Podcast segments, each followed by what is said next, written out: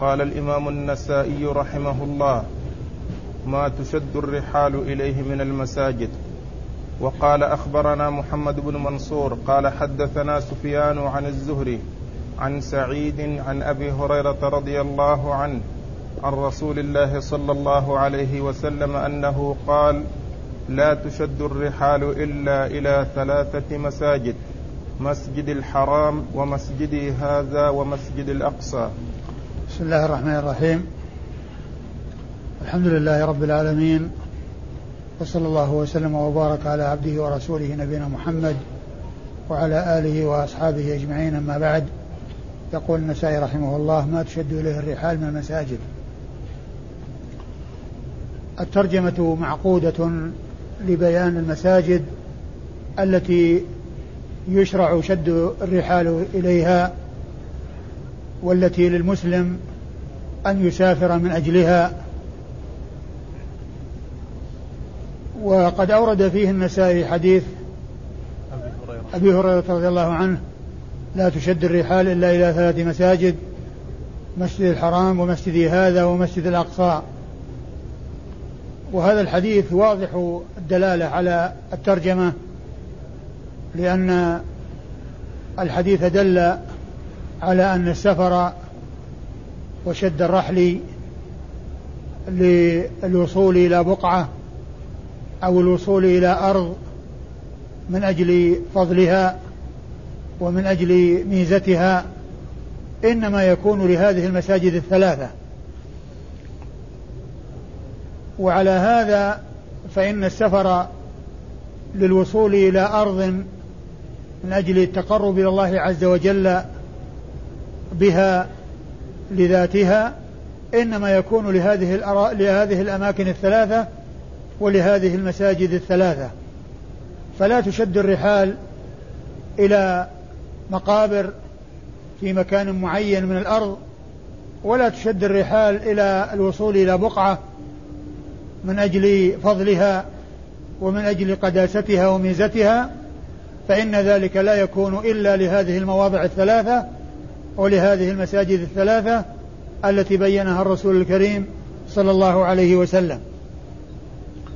أما إذا كان السفر ليس من أجل فضل الأرض ومن أجل ميزة الأرض ومن أجل التقرب إلى الله عز وجل بأرض معينة فإن وإنما يكون السفر المقصود منه زيارة أخ أو آه كذلك طلب علم أو ما إلى ذلك فإنه يشرع السفر. أو فإن السفر مطلوب ولا مانع منه وإنما المانع أو المنع في قصد بقعة من الأرض لذاتها فإن هذا لا يكون إلا لهذه المساجد الثلاثة التي هي المسجد الحرام ومسجد الرسول صلى الله عليه وسلم والمسجد الأقصى فهي التي تشد إليها الرحال. والحديث دال على فضل هذه المساجد الثلاثة. دال على فضلها وعلى ميزتها. ودال على أنه لا تشد الرحال إلا إليها. على أنه لا تشد الرحال إلا إليها إلى هذه المساجد الثلاثة. وقوله لا تشد الرحال الرحال جمع رحل وهو ما يوضع على البعير ويركب عليه الراكب وهو للبعير بمنزلة السرج للفرس لأن الذي يوضع على الفرس ليركب عليه الراكب يقال له سرج والذي يوضع على البعير ليركب عليه الراكب على البعير يقال له رحل. والرحل آه له أعواد وقد جاء آه في في سترة المصلي أنها تكون مثل مؤخرة الرحل. وهي العود الذي يستند إليه الراكب. العود الذي يكون في الرحل يستند عليه الراكب. هذا هو مؤخرة الرحل التي جاء ذكرها في سترة المصلي. يعني أنه شيء بارز وشيء بين يصلي إليه المصلي وقد ضرب أو مثل به النبي صلى الله عليه وسلم للسترة. وأنها مثل مؤخرة الرحل.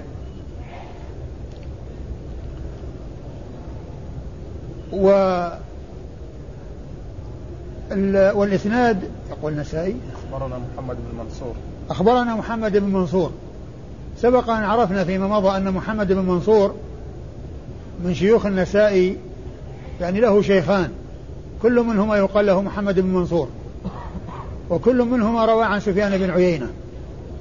كل كل منهما روى عن عن عن روى عن السفيانين لكن آه لكن آه آه كل منهم روى عن عن عن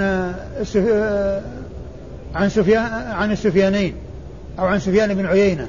لكن هناك شيء يستدل به على تعيين أحدهما وتمييزه عن الآخر إذا جاء إذا جاء غير منسوب.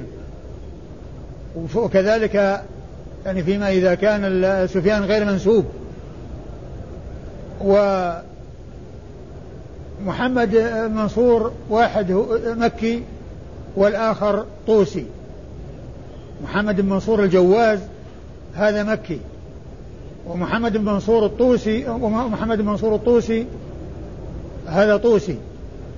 فنسبة كل منهما مختلفة من حيث البلد ومن المعلوم أنه إذا جاء الإبهام فإنه يحمل على من يكون له بالشيخ صلة وعلى من يكون له به علاقة أو يكون من أهل بلده.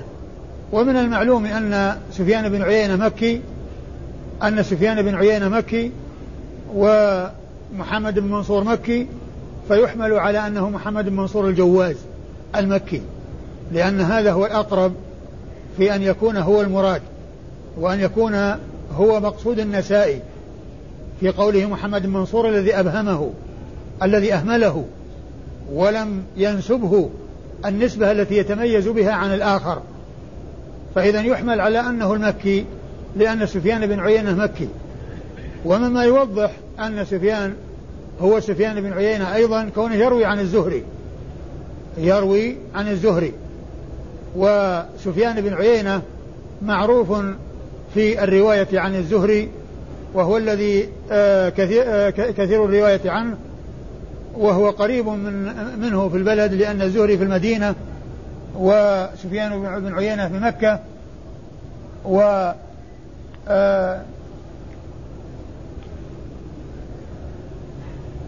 فيحمل على أنه سفيان بن عيينة. يعني هذا المهمل يحمل على أنه سفيان بن عيينة. وكونه محمد بن منصور أيضا يحمل على أنه المكي فيكون محمد منصور هو المكي وسفيان هو ابن عيينة. وسبق أن عرفنا فيما مضى أن الثوري آه قيل إنه لا يروي قال الحافظ بن حجر في الفتح إنه لا يروي عن عن الزهري إلا بواسطة. لا يروي عن الزهري إلا بواسطة. وهنا الرواية عن الزهري مباشرة فهو سفيان بن عيينة ومحمد بن منصور الجواز ثقة خرج حديثه النسائي وحده خرج حديثه النسائي وحده. وأما سفيان بن عيينة فهو محدث مشهور وثقة حجة خرج حديثه أصحاب الكتب أصحاب الكتب الستة. يروي عن الزهري والزهري هو محمد يروي عن يروي عن محمد عن الزهري هو محمد بن مسلم ابن عبيد الله ابن عبد الله ابن شهاب ابن عبد الله بن الحارث بن زهرة بن كلاب. وهو مشهور بالنسبة إلى جده زهرة بن كلاب ومشهور بالنسبة إلى جده شهاب. وأحيانا يأتي بلفظ الزهري وأحيانا يأتي بلفظ ابن شهاب ويراد به محمد بن مسلم ابن عبد الله بن عبيد الله بن آآ آآ محمد بن مسلم ابن عبيد الله ابن عبد الله محمد محمد بن مسلم ابن عبيد الله ابن عبد الله ابن الحارث ابن الحارث ابن الحارث ابن الحارث ابن شهاب. ابن الحارث بن شهاب. يعني آه يعني هو جد جده. يعني شهاب جد جده يعني جد جد محمد بن مسلم. آه وهو إمام جليل ومحدث فقيه وحديثه عند أصحاب الكتب الستة. يروي عن؟ عن سعيد. يروي عن سعيد وهو ابن المسيب. وسعيد بن المسيب هو أحد الفقهاء السبعة في المدينة المشهورين في عصر التابعين. أحد الفقهاء السبعة في المدينة في عصر التابعين. وهو ثقة خرج حديثه أصحاب الكتب الستة. عن أبي هريرة. يروي عن أبي هريرة رضي الله تعالى عنه وهو عبد الرحمن عبد الرحمن بن صخر على أصح الأقوال في اسمه واسم أبيه وهو صحابي جليل مشهور أكثر الصحابة حديثا وهو والسبعة المكثرون من رواية الحديث عن رسول الله رسول الله صلى الله عليه وسلم سبعة وأبو هريرة هو أكثرهم حديثا رضي الله تعالى عنه. وأرضاه. نعم. قال اتخاذ البيع مساجد. وقال وقال أخبرنا هناد بن السري عن ملازم قال حدثني عبد الله بن بدر عن قيس بن طلق عن أبيه طلق بن علي رضي الله عنه أنه قال خرجنا وفدا إلى النبي صلى الله عليه وسلم فبايعناه وصلينا معه وأخبرناه أن بأرضنا بيعة لنا. فاستوهبناه من فضل طهوره فدعا بماء فتوضأ وتمضمض ثم صبه في إداوة. وأمرنا فقال اخرجوا فإذا أتيتم أرضكم فاكسروا بيعتكم وانضحوا مكانها بهذا الماء واتخذوها مسجدا. قلنا إن البلد بعيد والحر شديد والماء ينشف. فقال مدوه من الماء فإنه لا يزيده إلا طيبا. فخرجنا حتى قدمنا بلدنا فكسرنا بيعتنا ثم نضحنا مكانها واتخذناها مسجدا. فنا فنادينا فيه بالأذان. قال والراهب رجل من طي فلما سمع الأذان قال دعوة حق. ثم استقبل تلعه من تلاعنا فلم نره بعد. ثم ورد النسائي رحمه الله هذه الترجمه وهي باب اتخاذ البيع مساجد. والبيع هي معابد أهل الكتاب معابد اليهود أو النصارى يقال لها بيعة. فهي محل العبادة التي يتعبدون بها. وقد أورد النسائي حديث طلق بن علي اليمامي رضي الله تعالى عنه قال قدمنا وفدا على رسول الله صلى الله عليه وسلم فصلينا معه وقلنا له إن بأرضنا بيعة لنا واستوهبناه من فضل وضوئه من فضل وضوئه فأمر بماء يتوضأ به فتوضأ ثم وضع فضل وضوئه في إداوة وأعطاهم إياها. وقال اخرجوا يعني اذهبوا إلى بلدكم وإذا وصلتم فاكسروا البيعة التي لكم وانضحوا على مكانها من هذا الماء وصلوا فيها.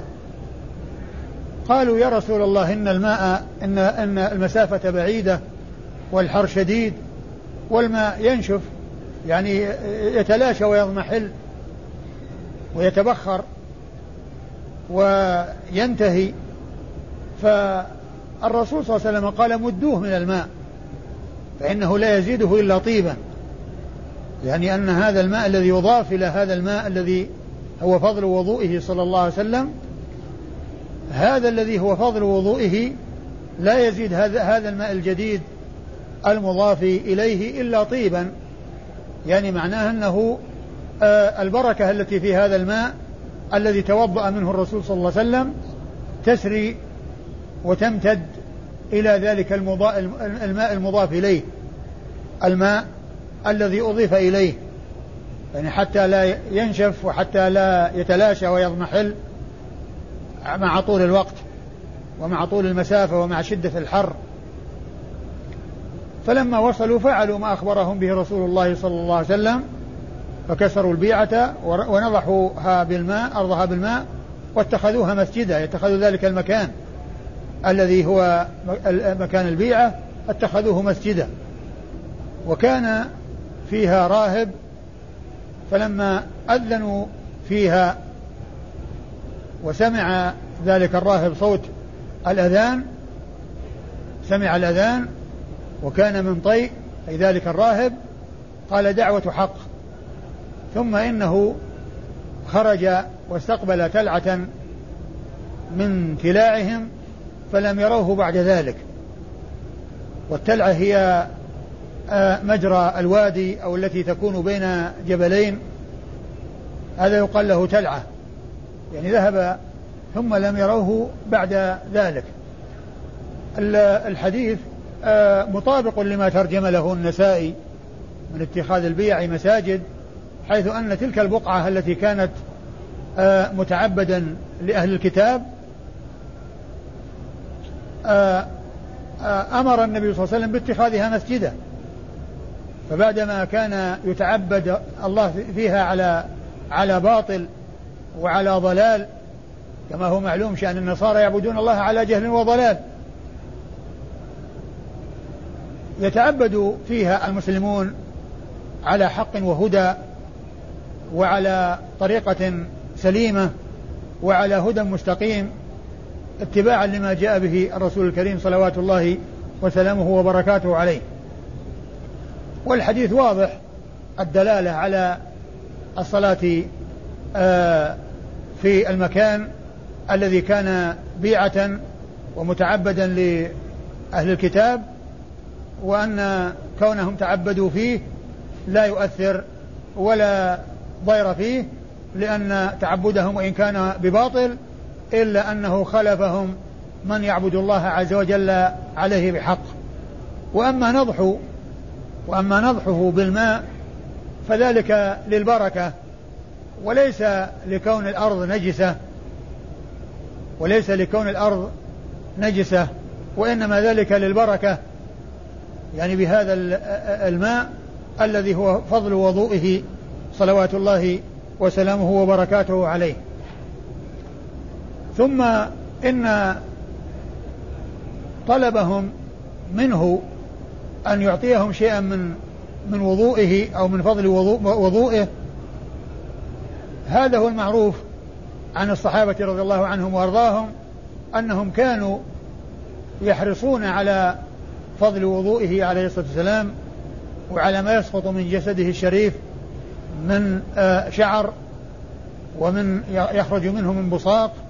ومخاط وعرق فكانوا يتنافسون عليه وكانوا يحرصون عليه وكانوا يتسابقون إليه وكان يعطيهم ذلك ويمكنهم من ذلك صلوات الله وسلامه وبركاته عليه. وهو دليل على التبرك بما حصل من جسده الشريف صلوات الله وسلامه وبركاته عليه وهو تبرك أصحابه الذين ظفروا بهذا منه والذين شرفهم الله بصحبته والنظر إليه والتمكن من أخذ شيء من شعره ومن آه، بصاقه ومن عرقه ومن فضل وضوئه صلى الله عليه وسلم وتبركهم بذلك وهو دليل دال على هذا. لكن لا يقال إن هذا دليل على جواز التبرك بالصالحين. التبرك بالصالحين وأنه يتبرك بالصالحين. أخذا بهذا الحديث. هذا ليس بصحيح لأن هذا تبرك بالرسول صلى الله عليه وسلم وغيره لا يقاس عليه. غيره لا يقاس عليه. والدليل على هذا أن الصحابة الكرام رضي الله عنهم وأرضاهم الذين كانوا يتبركون بفضل وضوئه وغير ذلك مما مس جسده صلى الله عليه وسلم لم يفعلوا هذا مع أحد بعده عليه الصلاة والسلام. ولم يفعلوا هذا مع أحد غيره عليه الصلاة والسلام. فخير الصحابة وخير الخلق بعد الأنبياء والمرسلين أبو بكر وعمر وعثمان وعلي رضي الله تعالى عنهم وأرضاهم ومع ذلك ما فعل الصحابة وما فعل التابعون الذين أدركوهم معهم مثل ما كانوا ما كان الصحابة يفعلون مع رسول الله صلى الله عليه وسلم. وهذا يدلنا على أنه من خصائصه. وأنه لا يصح أن يقال أن هذا دليل على جواز التبرك بالصالحين وأن من كان من معروفا بالصلاح فإنه آه، يتبرك بفضل وضوءه أو يتبرك بعرقه أو يتبرك بوساقه أو مخاطه وما إلى ذلك هذا لا يقال إلا في حق الرسول صلوات الله وسلامه وبركاته عليه لأن هذا هو الذي حصل من أصحاب رسول الله رسول الله صلى الله عليه وسلم مع رسول الله عليه الصلاة والسلام ولم يحصل منهم مع أحد من غيره. وقد ذكر هذا الشاطبي رحمه الله في كتاب الاعتصام وقال إن الصحابة أجمعوا واتفقوا على على فعل هذا معه ولم يفعلوه مع خير الخلق وعلى ولم يفعلوه مع مع, مع أهل الفضل آه الذين هم آه أبو بكر وعمر وغيرهما من الصحابة فدل هذا دل إعراضهم وعدم فعلهم مثل ذلك مع غيره صلى الله عليه وسلم إلى أن هذا من خصائصه عليه الصلاة والسلام وأنه لا يفعل مع أحد من غير مع من غير مع أحد غير مع أحد غيره كما كان يفعل معه صلى الله عليه وسلم بل إن هذا يكون من خصائصه. ولهذا فما يأتي عند بعض الشراح وبعض المؤلفين آه، عندما يأتي مثل هذا الحديث الذي فيه التبرك برسول الله صلى الله عليه وسلم يطلق ويقول إن هذا فيه التبرك بالصالحين على أن هذا دليل على التبرك بالصالحين. لأن أهل الصلاح أو من كان في مقدمة أهل الصلاح وهم الصحابة رضي الله عنهم وأرضاهم الذين هم مقدمة أهل الصلاح على الإطلاق ما فعلوا هذا مع خيرهم ومع أفضلهم أبي بكر وعمر وعثمان وعلي رضي الله تعالى عن الجميع. دل هذا على أن مثل أو فعلها فعل الصحابة ذلك مع الرسول صلى الله عليه وسلم إنما هو من خصائصه وأنه لا يتعداه إلى غيره وأنه لا يفعل مع أحد مع أحد غيره صلى الله عليه وسلم بل يعتبر هذا من خصائصه عليه الصلاة والسلام. تقرأ المتن؟ عن طلق بن علي رضي الله عنه أنه قال خرجنا وفدا إلى النبي صلى الله عليه وسلم فبايعناه وصلينا معه وأخبرناه أن بأرضنا بيعة لنا. آه، آه، عندما يذكرون ترجمة طلق بن علي يقولون له وفادة. يعني له وفادة على الرسول صلى الله عليه وسلم والحديث آه، يدل على وفادته يعني يقول قدمنا وفدا يعني من من من من من بني حنيفة من اليمامة على الرسول صلى الله عليه وسلم فبايعناه وصلينا معه. بايعوه على الإسلام وصلوا معه عليه الصلاة والسلام. يعني مدة من الزمان. وأخبروه بالذي آه يعني في بلدهم من البيعة التي هي التي كان يتعبد بها أهل الكتاب وأخبرهم ماذا يصنعون فيها وماذا وأنهم يصلون في موضعها وأنهم يتخذون ذلك الموضع مسجدا وأن ذلك لا يؤثر نعم. قال فاستوهبناه من فضل طهوره فدعا بماء فتوضأ وتمضمض ثم صبه في إداوة يعني هذا الفضل يعني هذا الفضل يحتمل أن يكون الذي تساقط من جسده وضع في يعني طست ثم صب في إداوة ويحتمل أن يكون الذي بقي في الإناء بعد وضوئه لأن يده الشريفة مسته حيث غمسها فيه فلامست يده الشريفة يعني هذا الماء فصار فيه بركة لحصول آه، ملامسة الرسول صلى الله عليه وسلم إياه عليه الصلاة والسلام. فقوله آه، دعا فصبه يحتمل أن يكون صب ما بقي من الماء الذي لمسه والذي كان يخرج منه ليتوضأ ويحتمل أن يكون ما تساقط من جسده من أعضائه أعضاء وضوئه عليه الصلاة والسلام وأنه آه، كان يكون في آه، في إناء ثم أفرغ ما كان في هذا الإناء مما تساقط من جسده صلى الله عليه وسلم في إداوة وأعطاهم إياها. فلما أعطاهم إياها يذهبون يذهبون بها إلى إلى بلدهم آه والرسول قال انضحوا عليها من هذه الإداوة. قالوا إن المسافة بعيدة والحر شديد والماء يعني آه ينتهي. فقال مدوه يعني أضيفوا إليه ماء. مدوه يعني من المدد. يعني يمد بالماء يضاف إليه ماء يمد به. مدوه من الماء. أي أضيفوا إليه ماء يعني حتى لا ينتهي ذلك الماء. فإنه أي الذي في الإداوة والذي هو فضل وضوءه عليه الصلاة والسلام لا يزيد ذلك الماء الجديد المضاف الذي ألحق به أخيرا لا يزيده إلا طيبا. يعني أن ذلك الطيب وتلك البركة التي في ذلك الماء الذي مسه الرسول صلى الله عليه وسلم إذا أضيف إليه ماء فإنها تسري عليه وتشمله وليس الماء الجديد. إذا أضيف إلى ماء هو فضل وضوئه صلى الله عليه وسلم لا يحصل له هذا الفضل ولا يحصل له هذه البركة بل قال عليه الصلاة والسلام فإن ذلك لا يزيده إلا طيبا.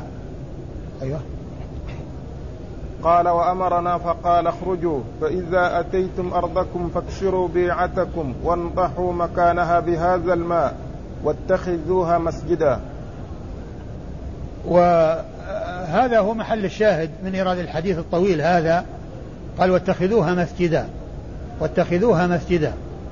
ثم إن الصلاة في البيع وهي معابد النصارى أو اليهود العلماء اختلفوا في الصلاة فيها. يعني آه، أماكن عبادتهم. فمنهم من أجازها مطلقا وأنه آه، يصلى فيها. ومنهم من منعها مطلقا. ومنهم من فصل بما إذا كان فيها تصاوير فإنه لا يصلى فيها. وإذا كان ليس فيها تصاوير فإنه يصلى فيها. وقد ذكر الأقوال ابن القيم رحمه الله في كتاب أحكام أهل الذمة وكتاب أحكام أهل الذمة هذا كتاب نفيس. يعني فيه آه، هو مرجع عظيم فيما يتعلق بأحكام الكفار ومعاملة الكفار والتعامل مع الكفار. يعني آه، من أحسن المراجع التي يرجع إليها يعني آه، ذلك الكتاب الذي هو كتاب أحكام أهل الذمة كتاب أحكام أهل الذمة لابن القيم كتاب نفيس.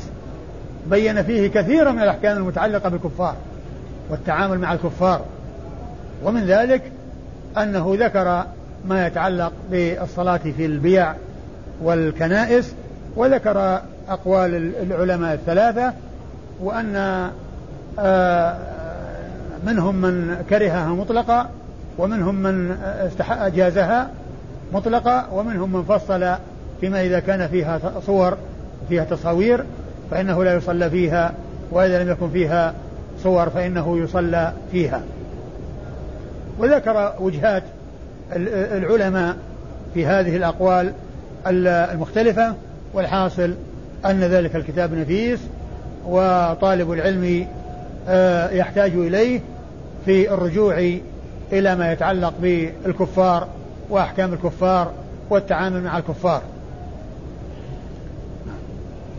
قال قلنا إن البلد بعيد والحر شديد والماء ينشف. فقال مدوه من الماء فإنه لا يزيده إلا طيبا. فخرجنا حتى قدمنا بلدنا فكسرنا بيعتنا ثم نضحنا مكانها واتخذناها مسجدا فنادينا فيه بالأذان. قال والراهب رجل من طي فلما سمع الأذان قال دعوة حق. ثم استقبل تلعة من تلاعنا فلم نره بعد. آه قوله دعوة حق يعني هذا لا يعني أنه دخل في الإسلام وأنه أسلم ومن المعلوم أن ال أن ال ال اليهود والنصارى يعلمون يعني عن رسول الله رسول الله صلى الله عليه وسلم أن الله تعالى آه، باعثه وأنه يبعث رسول وقد جاء ذكره في كتبهم بل جاء ذكر الصحابة. أصحابه في كتبهم رضي الله تعالى عنهم وأرضاهم كما جاء آه، في آخر سورة الفتح مثلهم في التوراة ومثلهم في الإنجيل اللي هم أصحاب الرسول صلى الله عليه وسلم. فقد ذكر رسول الله صلى الله عليه وسلم في الكتب بل وذكر أصحابه في الكتب السابقة وهم يعلمون ذلك. وما كانوا يجهلون ولكن الحسد والحقد هو الذي دفعهم إلى أن يعارضوه. أو لا يدخلوا في دينه وأن يقول من قال منهم إنه رسول إلى العرب خاصة وليس رسولا إليهم وأن اليهود أتباع موسى والنصارى أتباع عيسى والعرب أتباع محمد. كل هذا من من من, من الحسد ومن الحقد الذي حصل منهم والخذلان الذي حصل لهم والخذلان الذي حصل لهم. فدعوة حق يعني هذا الذي قاله حق. ثم إنه خرج لا وهذا لا يدل على أنه دخل في الإسلام. وإنما شهد بأن هذا الذي حصل حق. وهم يعلمون أن الرسول حق لكنهم ما آمنوا به. ثم إنه استقبل تلعة من التلاع وخرج وذهب ولم ير ولم يروه. ويعني آه أنه ذهب ولا يعرفون عنه خبرا. ولا يقال كما قال بعض الشراح إنه صار من رجال الغيب يعني الذين يعني آه مثل مثل ما يقال عن عن الخضر وأنه موجود غائب وما إلى ذلك فإن هذا لا يصح ولا يعني وليس بجيد بل هو يعني آه، لا ينبغي أن يقال مثل هذا وإنما هذا الرجل ذهب ثم لا يعرفون عنه خبرا. يعني يكون هلك واكلته السباع أو آه، اكلته الذئاب وما إلى ذلك من أو لم يوقف له على خبر. لكن لا ليس معنى ذلك أنه صار من أهل الغيب الذين يعني آه، يكونون في الدنيا ولا يعرف عنهم شيء والناس لا يرونهم. مثل ما يقال عن خضر, خضر أنه موجود وأنه آه، يطوف البلاد وأنه يعني آه، بعض الناس يعني يراه. فصار فتنة لمن شاء الله تعالى فتنته. من الناس. نعم. أخبرنا هناد بن السري. يقول النسائي أخبرنا هناد بن السري. هناد بن السري الكوفي وكنيته أبو السري. وكنيته توافق اسم أبيه. وقد تكرر مثل هذا وعرفنا أن فائدة معرفة هذا النوع وهو معرفة موافقة كنية اسم أبيه ألا يظن أنه لو ذكر بالكنية أنه تصحيف عن ابن. لو قيل مثلا هناد أبو السري. لو جاء لو وجد في بعض الأسانيد هناد أبو السري. الذي لا يعرف أن كنية هناد أبو السري يظن أن ابن صحفت وصارت أبو بدل أب بدل ابن. والواقع أنه لا تصحيف. فحيث قيل هناد بن السري صحيح. وحيث قيل هناد أبو السري صحيح. ففائدة ذلك ألا يظن التصحيف فيما إذا ذكر بالكنية وهو معروف أنه ابن السري. فمن لا يعرف أنه أبو السري يظن أن ابن صحفت وجاء مكانها أبو. فهذه فائدة معرفة هذا النوع الذي هو نوع من أنواع علوم الحديث. نوع من أنواع علوم الحديث وقد تكرر مثل هذا يعني و وقريب وأقرب ما, ما مر بنا آه عمار الدهني الذي مر في الدرس الماضي. هو أبو معاوية ابن معاوية وكنيته أبو معاوية. هو أبو معاوية وكنيته أبو معاوية. والأوزاعي هو عبد الرحمن بن عمرو وكنيته أبو عمرو. الأوزاعي عبد الرحمن بن عمرو وكنيته أبو عمرو. فهذه فائدة معرفة هذا النوع من أنواع علوم الحديث. وهو ثقة خرج حديثه البخاري في خلق أفعال العباد ومسلم وأصحاب السنن الأربعة. عن ملازم. عن ملازم وهو ابن عمرو اليمامي من اليمامة. واليمامي واليماني متقاربة في اللفظ. ويأتي التصحيف أحيانا بين اليمامي واليماني. فإن في بعض النسخ التي ترجمت لملازم هذا قالوا اليماني اليماني وهو تصحيف بل هو اليمامي نسبة لليمامة وليس لليمن. والتصحيف يأتي بين بين هذين اللفظين للتقارب فيما بينهما. فهو يمامي من اليمامة. ملازم بن عمرو هو صدوق خرج له أصحاب السنن الأربعة. صدوق خرج له أصحاب السنن الأربعة لم يخرج له الشيخان البخاري ومسلم. عبد الله بن بدر. عن عبد الله بن بدر الحنفي اليمامي وهو أيضا من اليمامة وهو ثقة خرج له أصحاب السنن الأربعة. ثقة خرج له أصحاب السنن الأربعة. عن قيس بن طلق. عن قيس بن طلق اليمامي أيضا الحنفي اليمامي وهو صدوق خرج له أصحاب السنة الأربعة. صدوق خرج له أصحاب السنة الأربعة. يروي عن أبيه طلق بن علي الصحابي الذي وفد على رسول الله صلى الله عليه وسلم وروى القصة وروى الحديث عن رسول الله.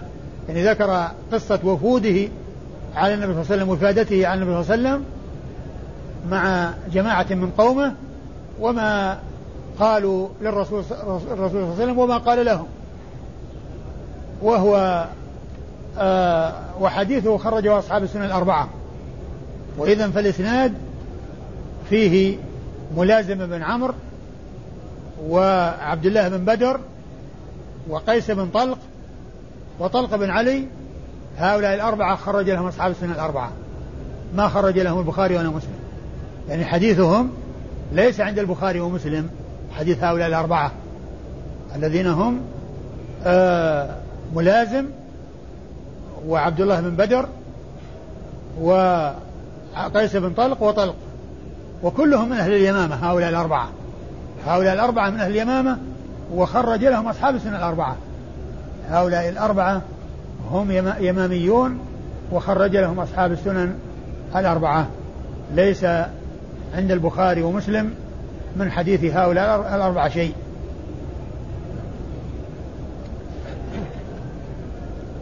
قال نبش القبور واتخاذ أرضها مسجدا.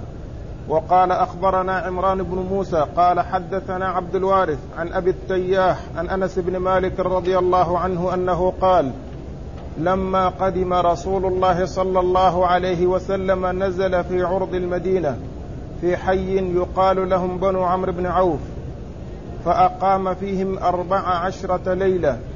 ثم أرسل إلى ملأ من بني النجار فجاءوا متقلدي سيوفهم. كأني أنظر إلى رسول الله صلى الله عليه وسلم على راحلتي وأبو بكر رضي الله عنه رديفة وملأ من بني النجار حوله حتى ألقى بفناء أبي أيوب وكان يصلي حيث أدركته الصلاة فيصلي في مرابض الغنم ثم أمر بال ثم أمر بالمسجد ف... أمر ولا أمر؟ أمر. ثم أمر بالمسجد فأرسل إلى ملأ من بني النجار.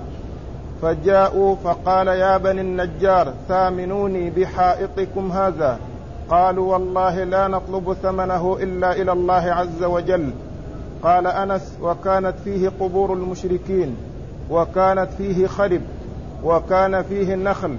فأمر رسول الله صلى الله عليه وسلم بقبور المشركين فنبشت وبالنخل فقطعت وبالخرب فسويت فصفوا النخل قبلة المسجد وجعلوا عبادتيه الحجارة وجعلوا ينقلون الصخر وهم يرتجزون ورسول الله صلى الله عليه وسلم معهم وهم يقولون اللهم لا خير إلا خير الآخرة.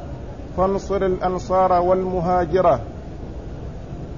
ثم ورد النسائي رحمه الله هذه الترجمة وهي باب نبش القبور واتخاذ أرضها مسجدا. واتخاذ أرضها مسجدا. واتخاذ أرضها مسجدا. عقد النسائي هذه الترجمة وأورد فيها حديث أنس بن مالك في قصة بناء مسجد الرسول صلى الله عليه وسلم وأن الرسول عليه الصلاة والسلام لما قدم المدينة نزل في عرضها يعني في ناحية من نواحيها والمراد بها أرض قباء. وهي وهي المكان الذي يسكن فيه بنو عمرو بن عوف من الأنصار وهم أهل قباء يعني أنه نزل في منطقة قباء ومكث فيها أربع عشرة ليلة وبنى مسجد قباء. يعني بدأ يعني تأسيسه وصلى فيه رسول الله صلى الله عليه وسلم ثم طلب من بني النجار أن يأتوا إليه فجاءوا متقلدي سيوفهم ورافقوه في ذهابه إلى المدينة إلى حيث مسجد أرض مسجده صلى الله عليه وسلم. ثم نزل في فناء دار أبي أيوب الأنصاري رضي الله عنه. ونزل ضيفا عليه عليه الصلاة والسلام حتى بنيت الحجرات وبني المسجد ثم انتقل إلى الحجرات من دار أبي أيوب الأنصاري. وقد جاء في الحديث الصحيح أن أبا أيوب كانت داره آه، مكونة من من من طابقين. فنزل الرسول صلى الله عليه وسلم في الطابق السفلي وهو في العلوي ثم عزم عليه وألح على أن يكون هو في الطابق أن يكون النبي صلى الله عليه وسلم في الطابق العلوي وأن يكون هو في الطابق السفلي. إكراما للرسول صلى الله عليه وسلم. فنزل في فنائه والفناء هو يعني أو أناخة في فناء في فنائه. يعني هو فناء الدار هو المكان الذي يكون أمامها الذي يكون تابعا لها أمامها. ثم إنه أمر بالمسجد فطلب وكان لجماعة من الأنصار فدعاهم وقال ثامنوني يعني معناه اذكروا الثمن الذي تبيعون به يعني معناه مساومة بينه وبينهم ليشتريه منهم بثمن. فقالوا لا نبغي ثمنه إلا من الله يعني معناه أنهم لا يريدون له ثمنا وإنما يتنازلون عنه ويتركونه يرجون ثواب الله عز وجل. فأمر النبي وكان قال أنس وكان المسجد فيه قبور المشركين وخرب ونخل. فأمر النبي صلى الله عليه وسلم بالقبور فنبشت وأخرجت تلك العظام التي آه، آه، عظام المشركين ووضعت في مكان آخر. ثم أمر بالخرب فسوي وأمر بالنخل فقطع.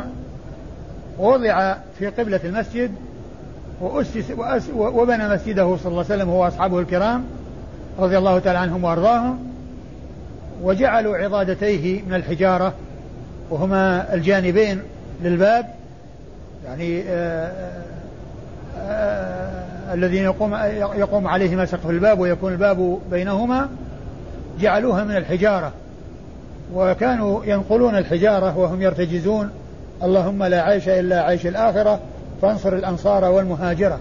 فانصر الأنصار فانصر. اللهم لا خير إلا خير اللهم لا خير إلا خير الآخرة. إلا خير الآخرة فانصر الأنصار. والمهاجرة. فانصر الأنصار والمهاجرة. فانصر الأنصار والمهاجرة. المقصود من الحديث قوله فأمر وكان في قبور المشركين فأمر بها فنوبشت واتخذ ذلك المسجد مكانها مسجدا. يعني مكان مكان تلك الخرب وذلك النخل وتلك القبور التي نبشت آه، آه، اتخذه مسجدا وصار مسجده صلى الله عليه وسلم.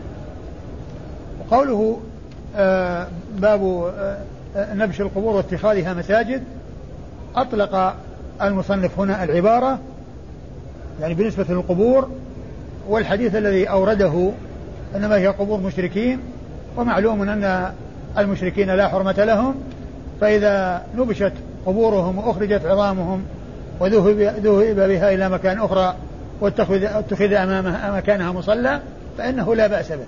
ما فعله الرسول صلى الله عليه وسلم بالنسبة لقبور المشركين لأن المشركين لا حرمة لهم وعظامهم لو كسرت لا بأس بذلك بخلاف المسلمين فإنه لا يصار إلى نقلهم ونبشهم إلا لضرورة تلجئ إلى ذلك.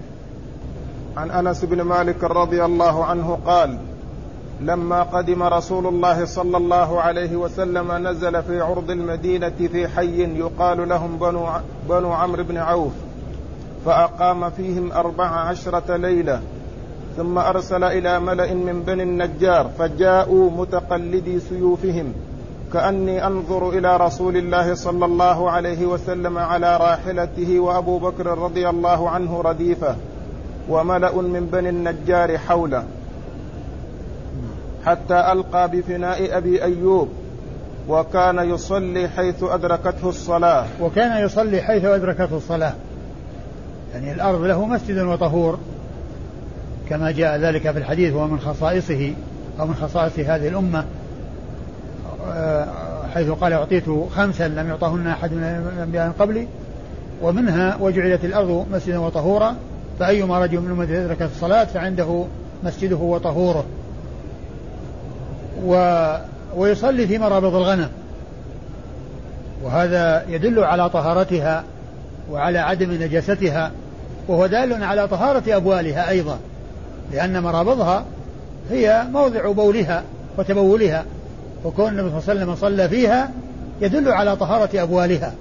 لأنها لو كانت الأبوال نجسة لكانت الصلاة في مكان متنجس والرسول صلى الله عليه وسلم إنما صلى في مكان طاهر فدل على طهارة أبوال الغنم وكذلك أبوال الإبل.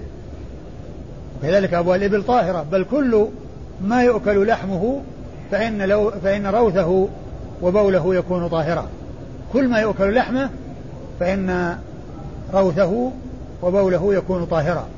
ومن الدليل ومن ما يدل على ذلك كون النبي صلى الله عليه وسلم آه العرنيين آه أذنهم بأن يشربوا من أبوالها لما أصابهم الوباء في المدينة وأمرهم بأن يخرجوا إلى الصدقة وأن يأكلوا من وأن يشربوا من أبوالها وألبانها. فكونهم يشربون من أبوالها دليل على طهارتها وعلى عدم نجاستها. ثم كذلك إدخاله البعير للمسجد الحرام وهو يطوف عليه ومن المعلوم أن البعير عرض عرضة لأن يعني يحصل منه الروث والبول. ولولا أنه طاهرا أنه طاهر لما عرض النبي صلى الله عليه وسلم المسجد لأن يلوث بالنجاسة فذلك دال على طهارة بوله وروثه. فقوله آه، كان يصلي في مرابض الغنم يدل على طهارة على طهارتها. قال ثم أمر بالمسجد فأرسل إلى ملأ من بني النجار. فجاءوا فقال يا بني النجار ثامنوني بحائطكم هذا. قالوا والله لا نطلب ثمنه إلا إلى الله عز وجل. قال أنس وكانت فيه قبور المشركين وكانت فيه خرب وكان فيه نخل. فأمر رسول الله صلى الله عليه وسلم بقبور المشركين فنبشت. وبالنخل فقطعت وبالخرب فسويت فصفوا النخل قبلة المسجد وجعلوا عضادتيه الحجارة وجعلوا ينقلون الصخرة وهم يرتجزون ورسول الله صلى الله عليه وسلم معهم وهم يقولون اللهم لا خير إلا خير الآخرة فانصر الأنصار والمهاجرة. الاسناد أخبرنا عمران بن موسى. أخبرنا عمران بن موسى وهو البصري وهو صدوق ولا صدوق صدوق نعم. صدوق خرج له آه، الترمذي والنسائي وابن ماجه. خرج له الترمذي والنسائي وابن ماجه. لم يخرج له صاحب الصحيح ولا أبو داود.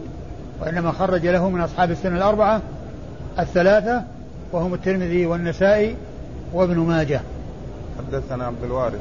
حدثنا عبد الوارث وابن سعيد البصري وهو ثقة ثبت خرج حديثه أيضا خرج حديثه أصحاب الكتب الستة.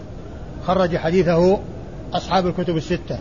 عن أبي التياح. عن أبي التياح وهي كنية اشتهر بها آه، يزيد بن حميد الضبعي. يزيد بن حميد الضبعي. وهو ثقة ثبت خرج حديثه أصحاب الكتب الستة. لكنه مشهور بكنيته أبو التياح. آه عن أنس. عن أنس بن مالك صاحب رسول الله صلى الله عليه وسلم وخادمه وأحد السبعة من الصحابة الذين عرفوا بكثرة الحديث عن رسول الله صلى الله عليه وسلم. وهو بصري وعلى هذا فالإسناد مسلسل بالبصريين. وأيضا هو رباعي من رباعيات النسائي التي هي أطول الأسانيد عند النسائي كما عرفنا. أطول ولا التي أقصر التي هي أعلى التي هي أعلى أعلى أسانيد الأسانيد عند النسائي لأنه ليس بين الرسول بين النسائي وبين رسول, رسول الله صلى الله عليه وسلم إلا أربعة أشخاص فهو أعلى إسناد عنده و يعني أقل رواة يكونون بين النساء وبين رسول الله صلى الله عليه وسلم أربعة أشخاص وهذا الحديث منها من الأحاديث الرباعية التي هي أعلى ما يكون عند النسائي لأنه ليس عنده ثلاثيات كما عرفنا ذلك في الدرس الماضي. والله أعلم وصلى الله وسلم وبارك على عبده ورسوله نبينا محمد وعلى آله وأصحابه أجمعين.